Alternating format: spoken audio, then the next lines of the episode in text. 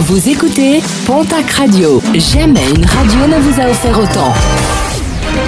L'information locale à 9h, c'est sur Pontac Radio. Bonjour Jean-Marc Courage Sénac. Bienvenue à vous. À direction la case tribunal ce jeudi pour un jeune majeur de 19 ans interpellé lundi après une tentative de cambriolage à Lons. Ce dernier a par ailleurs reconnu plusieurs cambriolages commis dans l'agglomération paloise ces dernières semaines. Un jeune mineur qui l'accompagnait sera présenté devant le juge des enfants. L'école Lalanne de Billière vandalisée pour la deuxième fois en deux jours. Une première fois visitée dans la nuit de dimanche à lundi. Un ou plusieurs individus se sont introduits lundi soir dans l'établissement. Vol d'écran, d'ordinateurs, saccage de cages d'ascenseurs et de salles de classe, des murs ont également été recouverts d'insultes.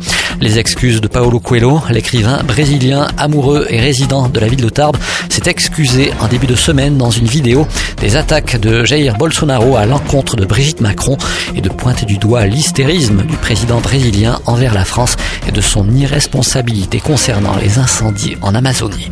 Direction la case tribunal de commerce de Paris demain jeudi pour la société Altifort. Face aux difficultés financières, le tribunal pourra décider de son redressement ou de sa liquidation.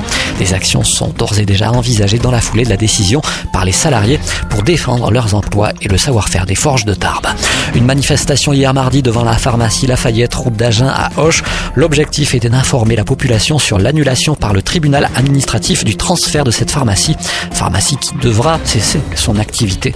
Une vingtaine d'emplois sont concernés.